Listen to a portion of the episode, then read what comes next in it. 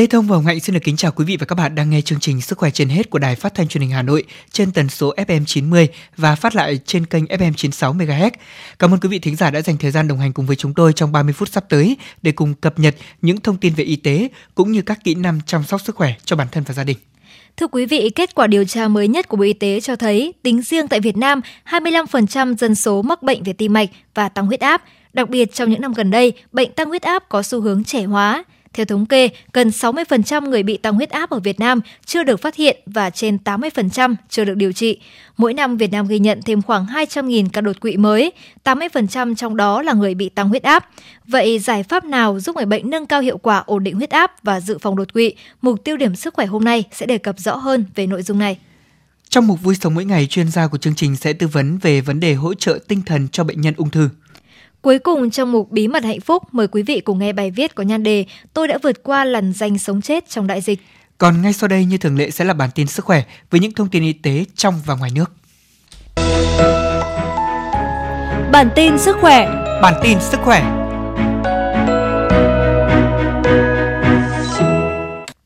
Thưa quý vị và các bạn, Bộ Y tế đã có văn bản gửi Sở Y tế các tỉnh thành phố, Viện Vệ sinh Dịch tễ, Viện Pasteur, Cục Y tế, Bộ Công an, Cục Quân y, Tổng cục Hậu cần, Bộ Quốc phòng về việc tiêm vaccine COVID-19 liều bảo vệ và nhắc lại.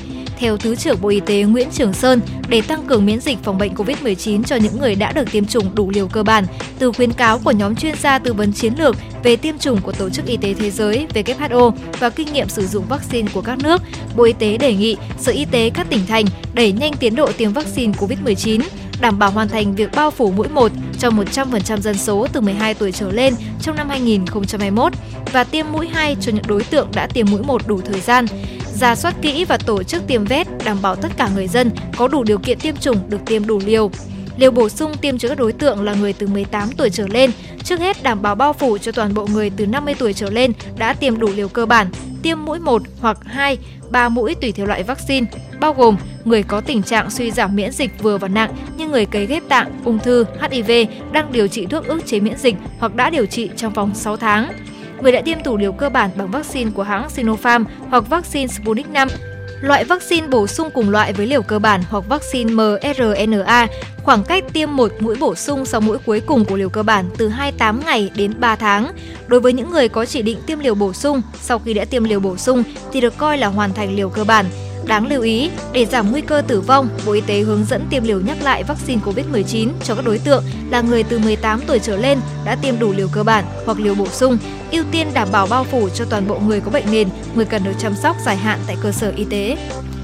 Thưa quý vị, trong bối cảnh tình hình dịch bệnh COVID-19 diễn biến phức tạp trên cơ sở những kết quả nghiên cứu thử nghiệm lâm sàng thuốc Monopiravir trong điều trị COVID-19 đã công bố trên thế giới cho kết quả khả quan về tính an toàn, khả năng dung nạp, đặc biệt là giảm tài lượng virus rõ rệt ở các bệnh nhân thể nhẹ sau 5 ngày điều trị, giảm tỷ lệ bệnh nhân nhập viện, giảm tử vong. Căn cứ kết quả đánh giá giữa kỳ của các nghiên cứu thử nghiệm lâm sàng được tiến hành tại bệnh viện Thống nhất, bệnh viện Phổi Trung ương, Đại học Y Dược Thành phố Hồ Chí Minh đã cho thấy tính an toàn và hiệu quả của thuốc. Bộ Y tế đã cho phép triển khai chương trình sử dụng thuốc có kiểm soát Monopiravir cho các trường hợp mắc Covid-19 thể nhẹ tại cộng đồng tại Thành phố Hồ Chí Minh từ giữa tháng 8 năm 2021 và hiện nay đã mở rộng triển khai tại 46 địa phương có dịch trên toàn quốc.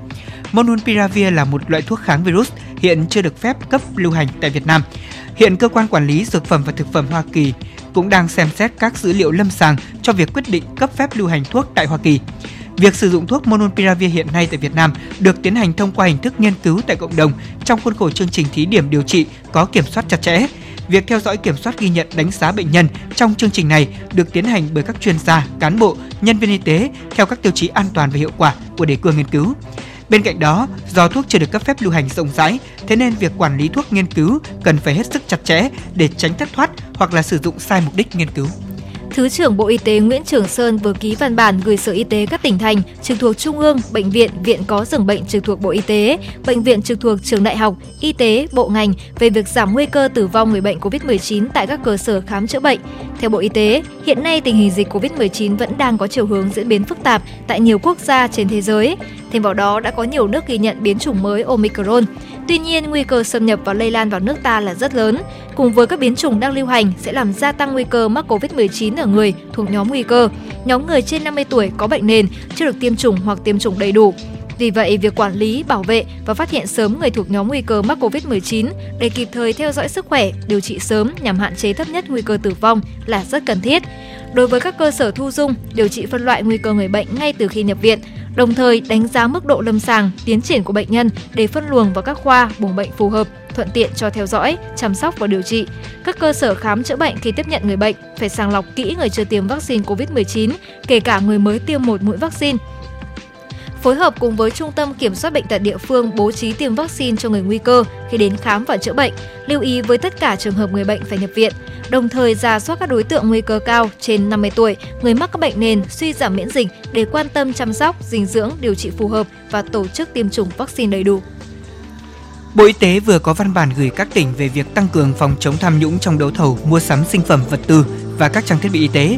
Bộ Y tế trân trọng đề nghị đồng chí Bí thư tỉnh ủy, thành ủy và đồng chí Chủ tịch Ủy ban dân các tỉnh thành phố chỉ đạo các đơn vị có liên quan thực hiện tốt các nội dung quán triệt sâu sắc các văn bản chỉ đạo của nhà nước chính phủ thủ tướng chính phủ ban chỉ đạo quốc gia phòng chống dịch covid 19 và của bộ y tế về công tác đấu thầu mua sắm thuốc sinh phẩm vật tư trang thiết bị y tế tuyệt đối không để xảy ra tình trạng lãng phí tham nhũng tiêu cực lợi ích nhóm và kiên quyết xử lý nghiêm các tổ chức cá nhân vi phạm chỉ đạo Sở Y tế chủ trì phối hợp cùng với các đơn vị có liên quan ra soát lại kế hoạch mua sắm, đảm bảo đủ về số lượng, đúng chủng loại, phù hợp với tình hình mới. Thực hiện công tác đấu thầu mua sắm thuốc, sinh phẩm, vật tư, trang thiết bị y tế, đặc biệt là những mặt hàng phục vụ cho công tác phòng chống dịch theo đúng quy định, đảm bảo công khai minh bạch trong đấu thầu mua sắm. Căn cứ kế hoạch thanh tra năm 2022 của tỉnh thành phố, xem xét bổ sung vào kế hoạch thanh tra của địa phương có nội dung thanh tra về công tác đấu thầu, mua sắm thuốc, sinh phẩm, vật tư, trang thiết bị y tế, đồng thời tăng cường đôn đốc công tác thanh tra kiểm tra, giám sát định kỳ, đột xuất đối với các đơn vị thuộc thẩm quyền quản lý, kịp thời phát hiện chấn chỉnh, xử lý nghiêm các hành vi vi phạm hoặc chuyển hồ sơ sang cơ quan điều tra để xử lý theo đúng quy định của pháp luật. Bộ Y tế cũng nêu rõ là trong quá trình thực hiện, nếu có khó khăn hoặc là vướng mắc, đề nghị Ủy ban dân các tỉnh thành phố cần nghiên cứu đề xuất hoặc trao đổi sớm với Bộ Y tế hoặc các bộ quản lý chuyên ngành để phối hợp giải quyết kịp thời. Bộ Y tế vừa có công văn gửi Văn phòng Chính phủ báo cáo những nội dung về tăng cường phòng chống dịch COVID-19 trong thời gian nghỉ Tết âm lịch. Theo Bộ Y tế, hiện nay, nhiều địa phương vẫn ghi nhận số mắc COVID-19 hàng ngày trong cộng đồng, đặc biệt tại các địa phương có mật độ dân cư cao, giao thương đi lại lớn.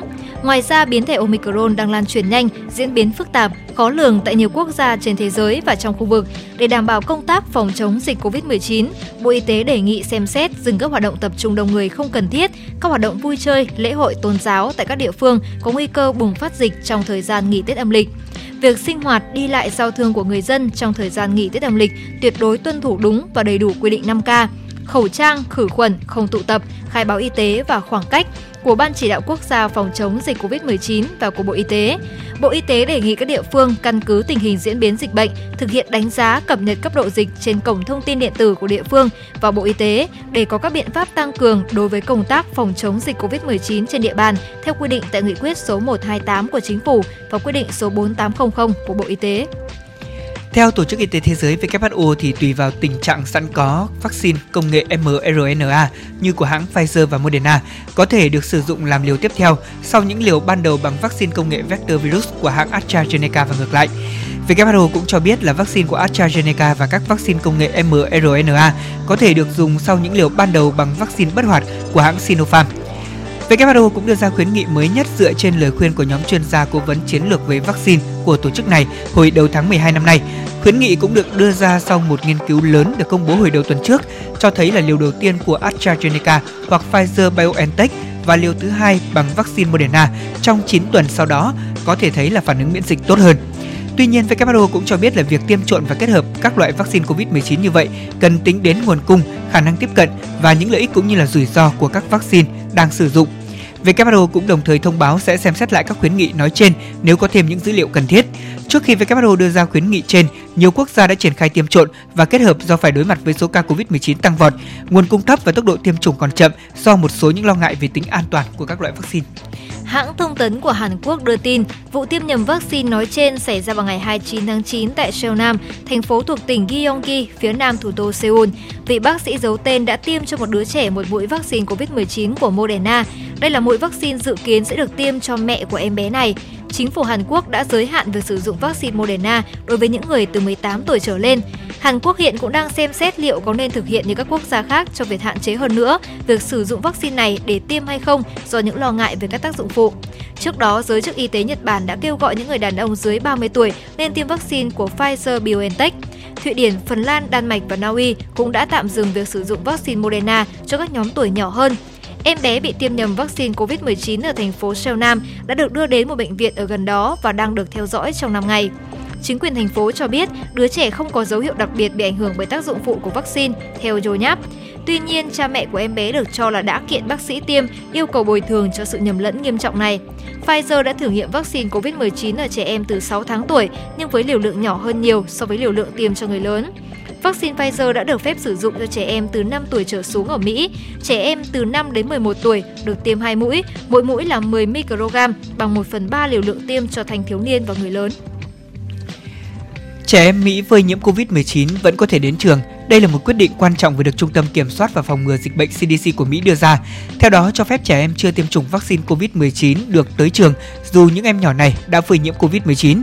Bà Roger Wensky, giám đốc Trung tâm Kiểm soát phòng ngừa dịch bệnh của Mỹ cho biết, nếu những em nhỏ phơi nhiễm đáp ứng một số những tiêu chí nhất định và tiếp tục cho kết quả âm tính thì các em có thể tới trường thay vì cách ly ở nhà.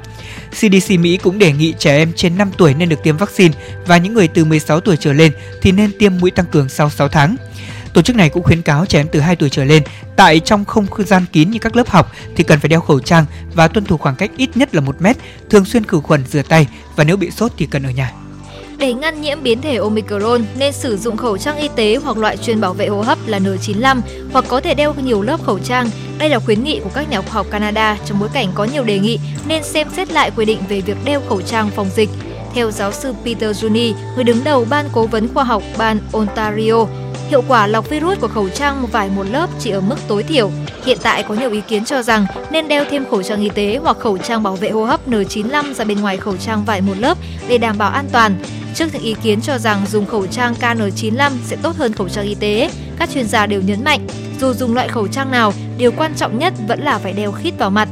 Giáo sư Gray Ivan, trưởng khoa bệnh truyền nhiễm Đại học Queen cho rằng khẩu trang y tế là đủ hiệu quả bảo vệ, trong khi khẩu trang KN95 có giá cao nên sẽ rất tốn kém nếu sử dụng thường xuyên. Khuyến nghị của PHAC cũng cho biết chỉ có một số ngành nghề cụ thể mới cần phải sử dụng thường xuyên khẩu trang KN95. Liên quan đến khả năng lây lan nhanh của biến thể Omicron, giáo sư Evan cho rằng việc này không phải do virus có khả năng tồn tại lâu hơn trong không khí, mà vì người nhiễm biến thể này sẽ có tải lượng virus nhiều hơn do khả năng sinh sôi nhanh chóng của tế bào. Ông Ivan cũng nhấn mạnh, để phòng ngừa virus, mọi người nên mua khẩu trang y tế. Trong trường hợp không đủ tài chính, hãy dùng khẩu trang vải loại tốt, thường xuyên giặt sạch và có thể đeo nhiều lớp một lúc nếu thấy cần thiết. Tiêu điểm sức khỏe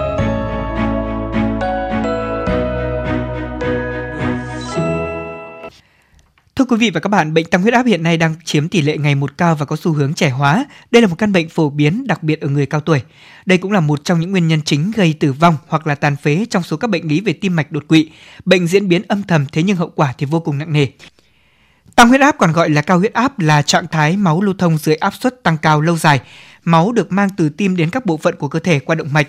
Huyết áp được tạo ra bằng lực của máu tác động lên thành trong của mạch máu khi bơm đi khắp cơ thể.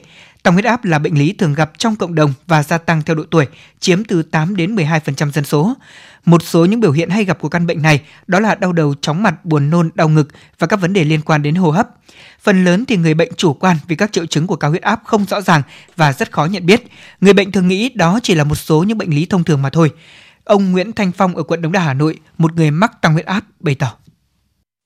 Trước đây là tôi ờ, làm việc ở công ty xây dựng nhà số 2. Công ty có tổ chức khám sức khỏe hàng năm. Khi đến bác sĩ ờ, khám phát hiện là tôi có huyết áp từ năm 2006. Nhưng rất tiếc là tôi hơi chủ quan vì đi làm ờ, chú ý về làm việc thuốc không uống đều. Cho nên đến năm 2008 thì tôi bị đột quỵ, bị liệt nửa người. Đi đâu cũng phải có người uh, dắt, dìu dắt đặc biệt là đi vệ sinh hoặc là trong quá trình ăn uống đi ra ngoài thì không dám đi. Hiện nay tôi rất hối hận nếu năm 2006 bác sĩ phát hiện mà tôi thực hiện đúng bác sĩ hướng dẫn thì không bao giờ bị như như thế này. Mà bây giờ đây bài học rất là thấm thía Tăng huyết áp là bệnh mãn tính và tiến triển một cách âm thầm. Nếu không được phát hiện sớm để điều trị kịp thời, có thể bệnh sẽ tiến triển nặng, gây biến chứng tim mạch trầm trọng và việc điều trị sẽ rất là tốn kém. Trong khi việc phát hiện sớm bằng đo huyết áp thì lại vô cùng đơn giản, ít tốn kém hơn. Đáng lưu ý, tăng huyết áp đang có xu hướng trẻ hóa. Phó giáo sư tiến sĩ Mai Duy Tôn, khoa cấp cứu của bệnh viện Bạch Mai cho biết. Hiện nay thì bệnh nhân tăng huyết áp ở người trẻ tỷ lệ cũng tăng lên rất nhanh và đấy là một trong những yếu tố mà có thể gây ra đột quỵ đặc biệt là đột quỵ xuất huyết não vì người trẻ người ta thường chủ quan người ta không không điều trị. À, đấy là một cái yếu tố. Thứ hai các cái chế độ ăn uống tập luyện nghỉ ngơi của người ta thường người ta không quan tâm các chuyên gia cũng cho rằng không có bệnh nào chẩn đoán dễ bằng tăng huyết áp bởi chỉ cần sắm một máy đo tiêu chuẩn, biết cách đo là người dân có thể tự tính được tình trạng huyết áp của mình. Nếu đo huyết áp cao hơn 140 trên 90 thì là mắc bệnh. Thế nhưng nhiều người dân lại không biết huyết áp của mình là bao nhiêu. Việc dùng thuốc điều trị huyết áp cũng rất cần lưu ý. Giáo sư Nguyễn Văn Thông, Chủ tịch Hội đột quỵ Việt Nam khuyến cáo. Ta biết rằng là thuốc tây vẫn là thuốc cơ bản điều trị huyết áp. Tuy nhiên nếu dùng lâu dài thì nó sẽ có rất đến nhiều tác dụng phụ không mong muốn. Ví dụ như ho rồi điên lỏng rồi, rồi tờ phù rồi một số tác dụng dị ứng khác vân vân. Thế và điều trị huyết áp là phải điều trị cả đời điều trị thường xuyên. Nếu dùng thuốc tây lâu dài có thể dẫn đến kháng thuốc và một số tác dụng phụ thêm cho nên chủ trương chung là hiện nay là kết hợp hai nền y học y học hiện đại với y học cổ truyền dân tộc. Thế thì nếu mà dùng kết hợp hai loại này thì chúng ta thấy rất rõ là nó giảm tác dụng phụ không mong muốn của thuốc. Ví dụ như những tác dụng phụ như trên tôi nói đồng thời sẽ được giữ được ổn định của huyết áp lâu dài. Người bị bệnh tăng huyết áp cần được khám sàng lọc và phát hiện sớm. Bên cạnh những áp dụng các biện pháp tích cực thay đổi lối sống như trên, thì bệnh nhân cần được theo dõi quản lý bệnh lâu dài, điều trị theo hướng dẫn của thầy thuốc để giảm bớt những nguy cơ xảy ra biến chứng và để duy trì mức huyết áp hợp lý. Tăng huyết áp là một vấn đề y tế cần được quan tâm. Vì vậy, để phòng bệnh hiệu quả, người dân cần có lối sống lành mạnh như là tạo môi trường không khói thuốc, bảo đảm thực phẩm sạch và an toàn có bầu không khí trong lành trong gia đình cũng như ở bên ngoài môi trường. Hệ thống y tế cần tiếp tục cải cách tập trung vào việc tăng cường hệ thống y tế công cộng, đồng thời truyền thông để người dân hiểu hơn về bệnh không lây nhiễm này.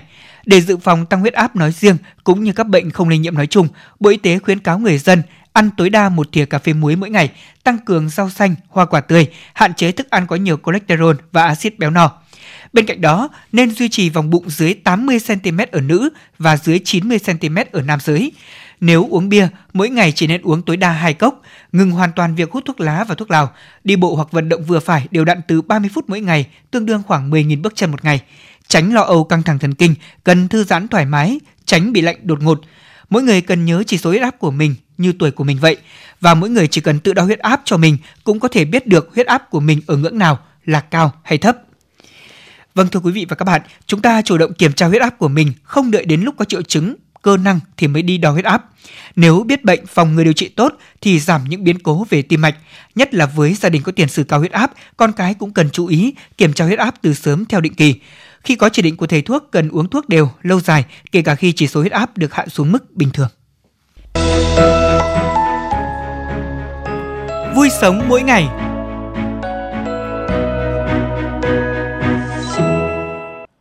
quý vị và các bạn, rất nhiều người bệnh ung thư bị các vấn đề tâm lý như trầm cảm, lo âu dẫn đến giảm chất lượng cuộc sống, cũng như ảnh hưởng đến kết quả điều trị bệnh. Vì vậy, việc hiểu đúng về ung thư, can thiệp giúp giảm bớt gánh nặng về tâm lý sẽ đem lại những hiệu quả tích cực trong việc điều trị, đồng thời nâng cao chất lượng cuộc sống của người bệnh ung thư. Và điều này lại càng có ý nghĩa đặc biệt đối với bệnh nhi mắc ung thư. Mục cùng con khô lớn ngày hôm nay, phóng viên Hoa Mai sẽ có cuộc trao đổi với bác sĩ Trần Thu Thủy, Phó trưởng khoa nhi, Viện Huyết học Truyền máu Trung ương xoay quanh về nội dung này. Xin bác sĩ Thủy cho biết đối với những cái bệnh nhi thì cái sự quan tâm của mọi người đối với các em thì sẽ giúp cho các em có những cái động lực như thế nào để có thể chiến thắng bệnh tật ạ? À, theo tôi nhận thấy thì cái yếu tố tinh thần đóng vai trò rất quan trọng trong quá trình điều trị. Vì khi mà phải điều trị truyền thuốc các thứ nhiều các cháu rất là mệt mỏi và tâm lý các cháu rất là nặng nề khi phải bắt đầu vào bước vào cái quá trình truyền như thế. Và vì thế mà nhờ sự có rất nhiều cháu nhờ sự động viên của bố mẹ anh là của các nhân viên y tế và các tấm lòng hảo tâm ấy đã giúp các cháu có một chút tinh thần lạc quan để bắt đầu để bước vào cái cuộc chiến ờ, chống lại bệnh tật. Dạ vâng ạ. Ờ, đối với những bệnh nhi, có những bệnh nhi phải điều trị ở đây đến 8 năm đến 10 năm thì các em coi các bác y bác sĩ như người cha, người mẹ của mình. Đối với các y bác sĩ thì cái tình cảm cũng như là cái cái một cái mối dây liên hệ nào đó ngoài công việc đối với các bệnh nhi ở đây như thế nào ạ? À, thật sự là với những cháu kể cả những cháu mới điều trị hay các đặc biệt là với những cháu đã điều trị lâu dài rồi thì thật sự là chúng tôi rất yêu quý các cháu và rất thương các cháu. Là làm sao chúng tôi rất là muốn là các cháu làm sao là mình cố gắng hết sức mình để kéo dài cho cuộc sống của các cháu càng được lâu càng tốt. À, còn thì đối với cái việc mà động viên khích lệ hàng ngày đối với các cháu và làm cho các cháu cũng có thể là đáp ứng đối với những cái yêu cầu của việc điều trị cái việc thì... đấy thì thật sự là rất là quan trọng. Dạ vâng. rất là quan trọng bởi vì là uh, truyền thuốc và uh, trong quá trình điều trị nó gây ra cho các bệnh nhi rất là mệt cơ thể rất là mệt chán ăn buồn nôn không muốn ăn và tinh thần rất là mệt mỏi chán nản. Nên hàng ngày trong quá trình đi buồng và trong quá trình điều trị kể cả bác sĩ hay là điều dưỡng chúng tôi đều có những câu ờ, và những hành động để động viên các cháu kịp thời, và cùng với cả sự giúp đỡ của các ờ, nhà từ thiện, các tấm lòng hảo tâm để mang lại cho các cháu cái tinh thần nó lạc quan hơn. Dạ vâng ạ, đối với những cái bệnh nhi mà mắc phải những cái bệnh về máu, về ung thư máu ấy, thì rất là nhiều người vẫn suy nghĩ là chắc là họ không không sống được bao lâu ấy nhưng mà thực tế thì cũng có rất là nhiều Đúng bạn rồi. có thể là sống được một thời gian rất dài và vẫn Đúng có thể học tập và làm việc. Đúng Vậy rồi. thì bác sĩ có những cái thông điệp gì muốn gửi tới cộng đồng để cho mọi người hiểu hơn để cùng quan tâm và cùng đồng hành với ngành y trong cái quá trình mà điều trị cho các cháu ạ? À, nói riêng về cái bệnh ung thư máu của về của chuyên khoa chúng tôi thật sự bệnh đấy thì rất là nặng nhưng mà không phải là mình hết hy vọng hoàn toàn. Chúng ta vẫn có thể cố gắng hết sức để cùng với sự tiến bộ của khoa học để kéo dài thời gian sống cho các cháu. Có những cháu đáp ứng rất là tốt và các cháu có thể quay lại trường học được. Quay lại trường học, quay lại cuộc sống bình thường. Thì tôi tôi hy vọng là khi mà nếu mà có những cháu mà không may mắc bệnh này thì gia đình cũng cùng với cả tin tưởng vào bác sĩ, tin tưởng vào bệnh viện để tiếp tục điều trị kéo dài cho các cháu. Vâng. Bác sĩ có thể lấy một vài ví dụ cụ thể về những cái bệnh nhi đã điều trị ở đây lâu năm và các em vẫn có thể quay lại với cuộc sống gần như bình thường, có thể đi học tập và làm. À, chúng tôi cũng thật ra cũng có khá nhiều cháu đáp ứng được trên 5 năm. Như là cháu Hoàng Văn Đoàn là đến bây giờ được khoảng 8 năm rồi. Cháu Ngô Gia Bảo cũng được khoảng 8 năm và cũng có nhiều cháu khác nữa. Thì bây giờ cũng có các cháu đấy vẫn đang điều trị ờ, khám phòng khám tại bệnh viện. Và thậm chí có cháu đã có vài cháu đã học đại học rồi. Có hai cháu theo tôi được biết là còn lập gia đình sinh con rồi. Vâng, và cũng gắn bó rất là lâu với bệnh viện. Nhưng mà yếu tố kiên trì và cái, cái lạc quan thật tinh sự thần. phải rất là kiên trì vâng. rất là kiên trì và tinh thần phải rất là vững nữa và có sự đồng hành của cả gia đình và đúng rồi. Đúng không? tại vì cái việc điều trị chắc nó cũng khá là tốn kém và đúng rồi phải có cần có sự ờ, đồng ờ, bên cạnh cái tinh thần chiến đấu của các cháu với bệnh tật thì để cần được sự đồng hành rất là sát sao của bố mẹ và gia đình cũng như là của xã hội để giúp các cháu có thể chiến đấu với bệnh tật. Vâng ạ. Cảm ơn bác sĩ ạ. Bí mật hạnh phúc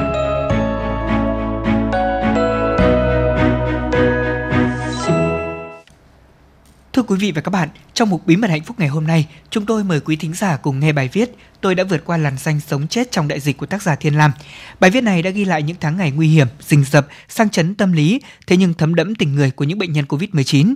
Với quyết tâm không bỏ cuộc của đội ngũ y bác sĩ, nghị lực và cả may mắn của bản thân, họ đã hồi sinh một cách kỳ tích. Thưa quý vị, không khao khát gì hơn cho mình khi giành được tấm vé thông hành tiếp tục được sống thêm một lần nữa.